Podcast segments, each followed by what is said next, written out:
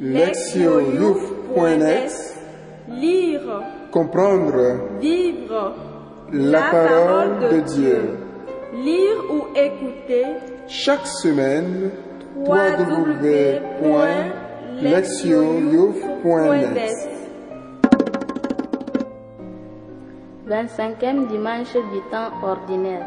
Année B. Prière. Psaume 53. Par ton nom, Dieu, sauve-moi. Par ta puissance, rends-moi justice. Dieu, entends ma prière. Écoute les paroles de ma bouche. Des étrangers se sont levés contre moi. Des puissants cherchent ma perte. Ils n'ont pas souci de Dieu. Mais voici que Dieu vient à mon aide. Le Seigneur est mon appui entre tout. De grand cœur, je t'offrirai le sacrifice. Je rendrai grâce à ton nom, car il est bon. Lire la parole. Première lecture, sagesse de Salomon. 2 à 12, 17 à 20. Ceux qui méditent le mal se disent entre eux-mêmes. Attirons le juste dans un piège, car il nous contrarie, il s'oppose à nos entreprises, il nous reproche de désobéir à la loi de Dieu et nous accuse d'infidélité à notre éducation. Voyons si ces paroles sont vraies. Regardons comment il en sortira. Si le juste est fils de Dieu, Dieu l'assistera et l'arrachera aux mains de ses adversaires. Soumettons-le à des outrages et à des tourments. Nous saurons ce que vaut sa douceur, nous éprouverons sa patience.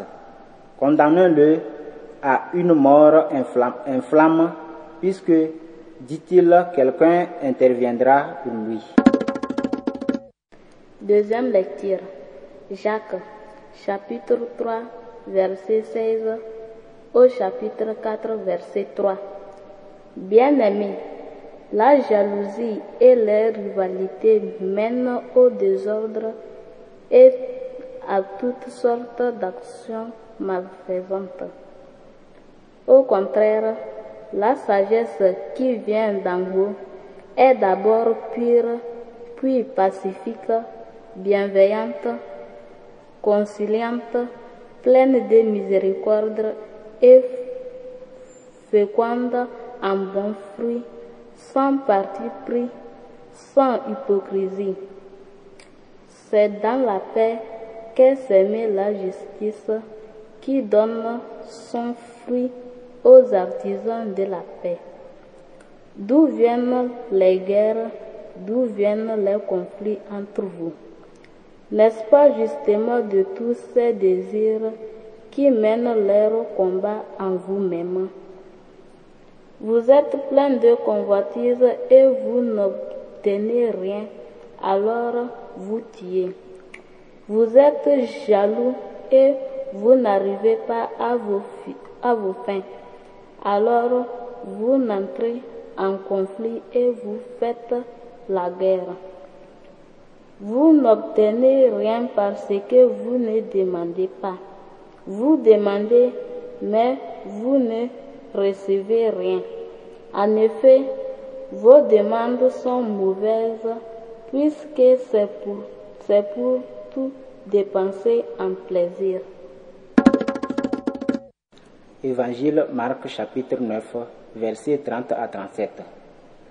En ce temps-là, Jésus traversait la Galilée avec ses disciples et il ne voulait pas qu'on le sache, car il enseignait ses disciples en leur disant, Le Fils de l'homme est livré aux mains de ces hommes, ils le tueront et trois jours après sa mort, il ressuscitera. Mais les disciples ne comprenaient pas ces paroles et ils avaient peur de l'interroger. Ils arrivèrent à Capharnaüm et une fois à la maison, Jésus leur demanda, De quoi discutez-vous en chemin? Ils se taisaient car en chemin, ils savaient discuter entre eux-mêmes, entre eux, pour savoir qui était le plus grand. S'étant assis, Jésus appela les douze et leur dit, Si quelqu'un veut être le premier, qu'il soit le dernier de tout et le serviteur de tout. Prenant alors un enfant, il le plaça au milieu d'eux, l'embrassa et leur dit, Quiconque accueille en mon nom un enfant comme celui-ci, c'est moi qu'il accueille. Et celui qui m'accueille, ce n'est pas moi qu'il accueille, mais celui qui m'a envoyé. Entendre la parole. Le thème. Les désirs de grandeur. Même des chrétiens, des chrétiennes ferventes peuvent être exposés aux effets désastreux des désirs de grandeur. La liturgie de ce jour se concentre sur ce thème. Elle donne des critères pour reconnaître la véritable grandeur et met en grande contre la fausse. Le livre de la sagesse a été écrit pour la communauté juive d'Alexandrie. À cette époque, cette ville était le cœur du monde grec.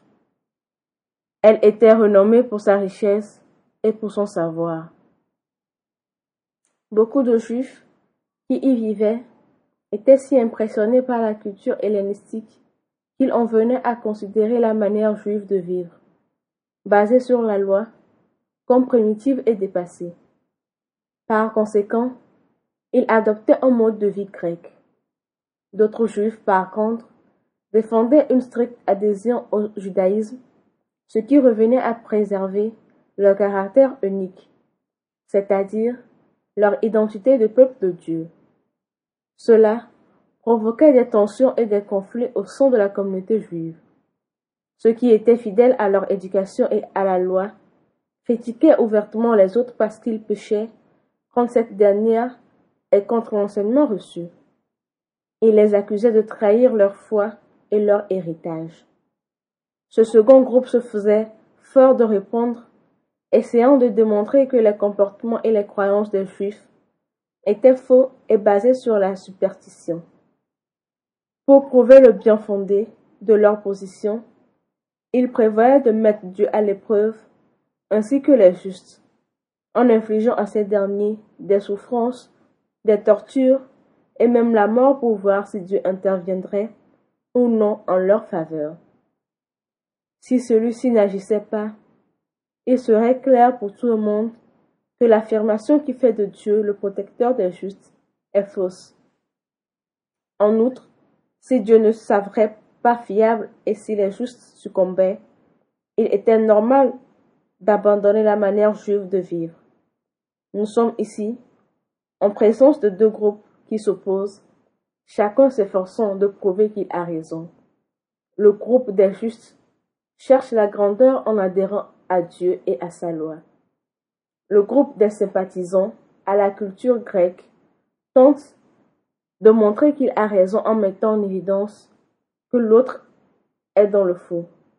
Les deux se prévalent de leur importance et veulent faire reconnaître leur grandeur. Mais ils poursuivent cet objectif selon deux modalités très différentes. Les premiers en vivant une vie juste, les seconds en défiant les autres et en sapant leur position. Dans la deuxième lecture, Jacques traite également avec une communauté divisée, perturbée par l'envie et les ambitions égoïstes de ses membres. Ces vices naissent d'un désir peu judicieux d'être supérieur aux autres. Jacques confronte l'envie et l'ambition à la sagesse de Dieu. Celle-ci se manifeste de maintes façons très positives que l'auteur énumère. Cela étant, le plus grand fruit de la sagesse divine est la paix. La justice personnelle s'épanouit dans une situation de paix, et elle conduit à la paix. Les conflits dont parle Jacques ne sont pas provoqués par des forces extérieures, ils jaillissent du cœur des croyants dominés par des désirs dévoués. Le mot grec employé ici désir est le même que plaisir, ce qui suggère la poursuite d'une jouissance et d'une jouissance à caractère égocentrique. De tels désirs sont facteurs de troubles car ils changent constamment. Quand il domine une personne, cette dernière se conduit de façon erratique et se trouve en proie à une lutte intérieure incessante.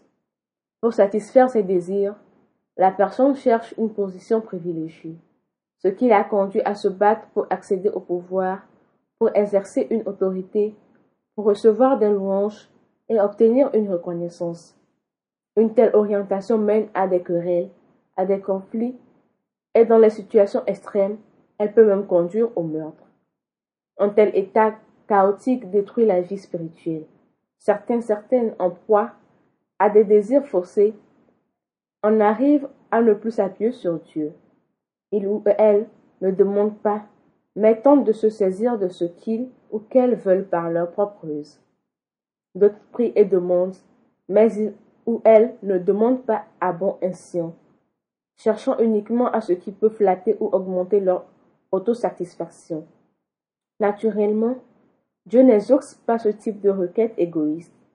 La quête du plaisir et la recherche de la puissance et de la grandeur qui lui est associée détruit le cœur de la personne qui poursuit de tels objectifs ainsi que la communauté. Jacques exhorte les chrétiens et les chrétiennes à chercher la sagesse qui vient de Dieu et à se focaliser sur la paix et non la compétitivité qui provoque les conflits. La lecture de l'Évangile combine deux passages distincts qui dessinent brillamment les contours de deux types de grandeur. Dans la première partie, Jésus annonce pour la deuxième fois sa passion. Il enseigne les disciples en leur parlant de son engagement pour mener à bien sa mission, jusqu'à devoir mourir sur la croix. Les disciples ne comprennent pas et ne demandent pas non plus d'explications sur ce qui vient de leur être dit. La raison de leur indifférence apparaît clairement dans les versets qui suivent. Jésus et les disciples arrivent à Capharnaüm. La plupart d'entre eux sont originaires de cette ville. Ils rentrent à la maison. En chemin, ils s'étaient disputés pour savoir lequel d'entre eux était le plus grand. Nous pouvons supputer qu'à l'approche de leur ville natale, ils voulaient savoir qui avait eu le plus de succès. Sans aucun doute, ils avaient l'intention de se vanter de leur réalisation auprès de leur famille et de leurs amis. Pendant que Jésus était en train de parler de son sacrifice, il était donc en train de se chamailler sur des questions de préscience et d'importance. Sans les critiquer ouvertement, Jésus utilise ce lamentable incident pour les instruire sur la véritable grandeur. En premier lieu, la grandeur est indissociable du service, un point de vue qui remet totalement en question l'ordre social en vigueur à cette époque. Pour les disciples et pour la société dans laquelle ils vivaient, la grandeur impliquait d'être servi et non pas de servir. En second lieu, il est demandé aux disciples de devenir comme les enfants. Une fois encore, il s'agissait là d'un jugement de valeur qui bouleverserait l'ordre social.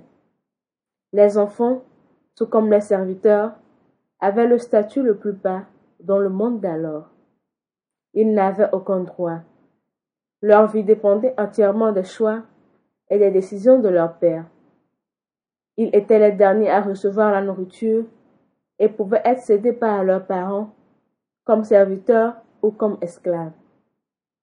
Accueillir un enfant signifiait étendre son attention et ses soins jusqu'à ceux qui n'étaient pas habilités à le recevoir.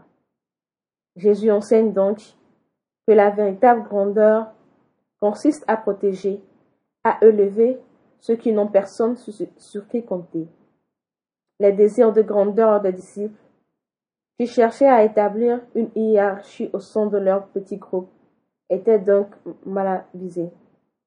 Car, dans le royaume, la grandeur authentique implique le don de soi, le service, le souci de la vie des autres, plutôt que l'autoglorification.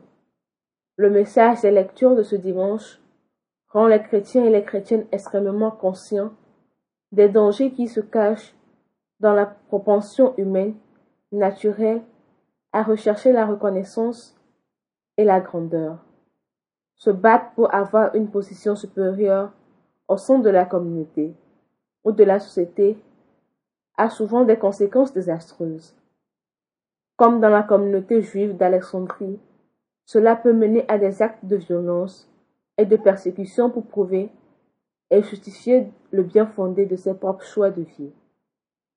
La poursuite du plaisir et de la gratification peut conduire à un état de chaos interne et aller jusqu'à détruire une communauté.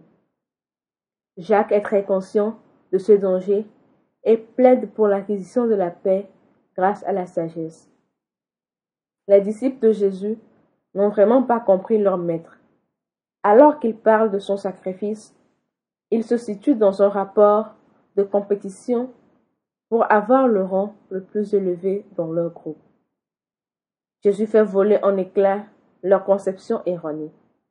Il précise que la véritable grandeur consiste dans le don de soi et le service, et qu'elle s'applique à soutenir ses semblables en humanité, plus particulièrement ceux qui sont dans le besoin, ceux et celles qui comprennent et acceptent cet enseignement peuvent arriver à la vraie grandeur et dire avec le psalmiste Mais voici que Dieu vient à mon aide, le Seigneur est mon appui entre tous. Écoutez la parole de Dieu. Nous aspirons tous et toutes à quelque chose, la plupart du temps à quelque chose qui nous apporte le plaisir et le confort. La vie est trop courte, saisis-la à pleines dents, car tu n'auras pas forcément d'autres occasions. Nous voulons tous et toutes tirer le meilleur parti de notre vie. Tout le monde veut être au top de ses jeux, de sa carrière ou de sa vocation. Est-il mal de désirer une vie bonne? Certainement pas. Mais il nous faut examiner en profondeur la nature de nos désirs car souvent ils portent sur la satisfaction de nos intérêts égoïstes. Nous envisageons uniquement les choses en termes de jeu sans nous occuper du nous, uniquement en termes de mien sans penser à notre. Lorsque tous nos désirs sont orientés vers la satisfaction du jeu, nous pouvons nous perdre dans un océan d'égoïsme, faisant passer nos convoitises en premier aux dépens de tout, de tous et de toutes.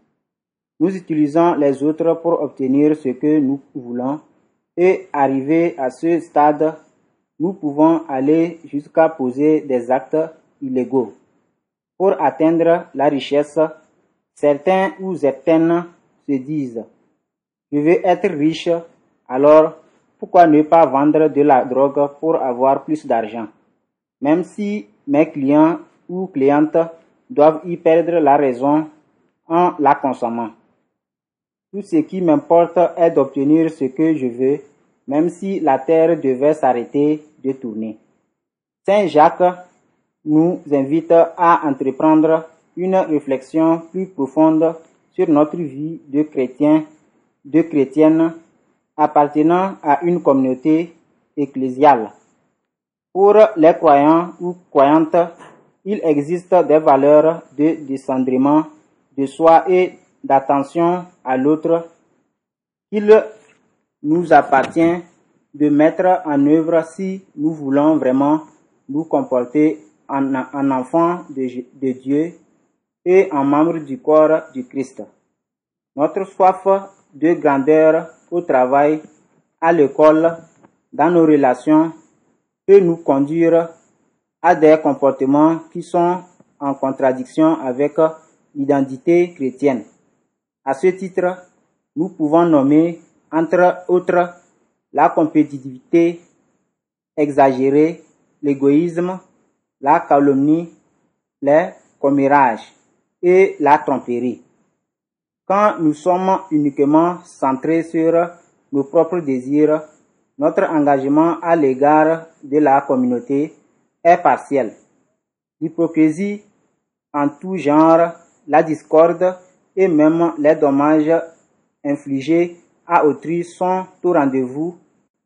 Toutes choses qui montrent combien nos désirs égoïstes peuvent avoir un impact négatif sur la communauté. De tels désirs peuvent aussi affecter notre vie de prière parce que nous repoussons le Christ hors de notre vie et de la communauté en, en ne l'écoutant pas. Les Écritures nous disent, quand deux ou trois sont réunis en mon nom, je suis là au milieu d'eux. Matthieu 18 à 20.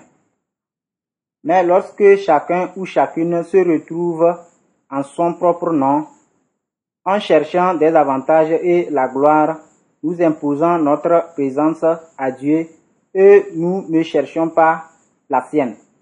Ainsi, lorsque nous prions, nos prières ne sont pas exaucées parce que nous demandons en ne pensant qu'à nous. Nous trouvons un bon exemple des effets désastreux d'un désir débridé dans l'évangile d'aujourd'hui. Alors que Jésus parle à ses disciples de sa passion prochaine, les disciples sont tellement dominés par leur désir de grandeur qu'ils l'écoutent à peine. Les pensées qui les occupent tout entier ne ressemblent pas à celles de Jésus. Ils aspirent à la supériorité et à une reconnaissance, mais Jésus veut qu'ils voient où est la vraie grandeur. Il leur apprend qu'elle se trouve dans l'humilité, dans le service des autres, en, et en incarnant sa foi en Dieu par un engagement croyant. C'est une leçon pour nous. Ne nous comportons pas comme les disciples. Au lieu, au lieu de penser à ce, à ce que nous pouvons obtenir, pensons à la façon dont nous pouvons servir. Nos préoccupations peuvent varier, mais la liturgie nous invite à réfléchir et à discerner quels désirs conduisent nos vies. Il nous est rappelé qu'il est important d'examiner nos pensées et nos, et nos aspirations prédominantes et de voir si elles nous orientent vers authentiques valeurs chrétiennes, si elles nous conduisent sur un chemin de sainteté et nous aident à bien vivre dans la communauté de Dieu. Proverbe. L'ambition engendre le trouble. Agir, s'examiner. Qu'est-ce que je désire le plus? Dieu, une position d'autorité, de l'argent ou de respect d'autrui. Ou quoi d'autre encore? Comment est-ce que je me situe par rapport à ceux ou à celles que je trouve meilleurs que moi en tel ou tel domaine? Est-ce que j'essaie de les faire tromper pour prendre leur place? Répondre à Dieu. Tous les jours, je prierai Dieu et je lui dirai que mon principal désir est de chercher sa gloire et de vivre dans ses voies telles que Jésus-Christ les a révélées. Ainsi, je lui serai uni dans l'éternité. Répondre à notre monde. J'examinerai et j'identifierai mes désirs les plus ardents.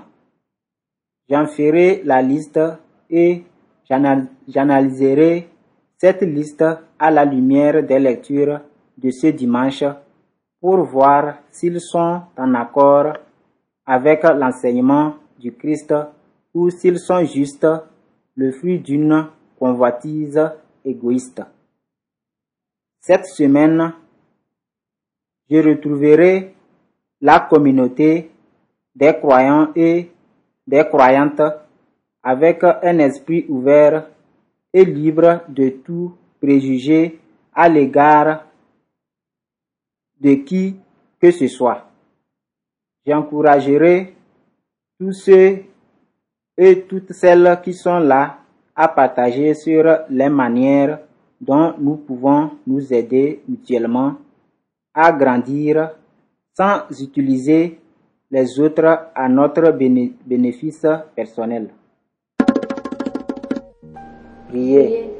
Sauve-moi, Seigneur, des désirs malsains qui m'éloignent de toi. Apprends-moi à vivre et à construire mon quotidien de telle sorte que je vive pleinement comme ton enfant. Apprends-moi à mettre ma confiance en toi pour tous mes besoins. Ne permets pas que j'introduise la discorde ou la haine au milieu de tes enfants. Donne-moi d'être toujours un instrument de ta paix. Puissent mes désirs être toujours accordés à ta volonté.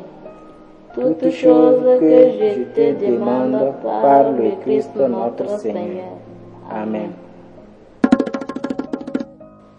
Lectioyouf.net Lire, Comprendre vivre. la parole de Dieu. Lire ou écouter Chaque semaine, www.lectioyouf.net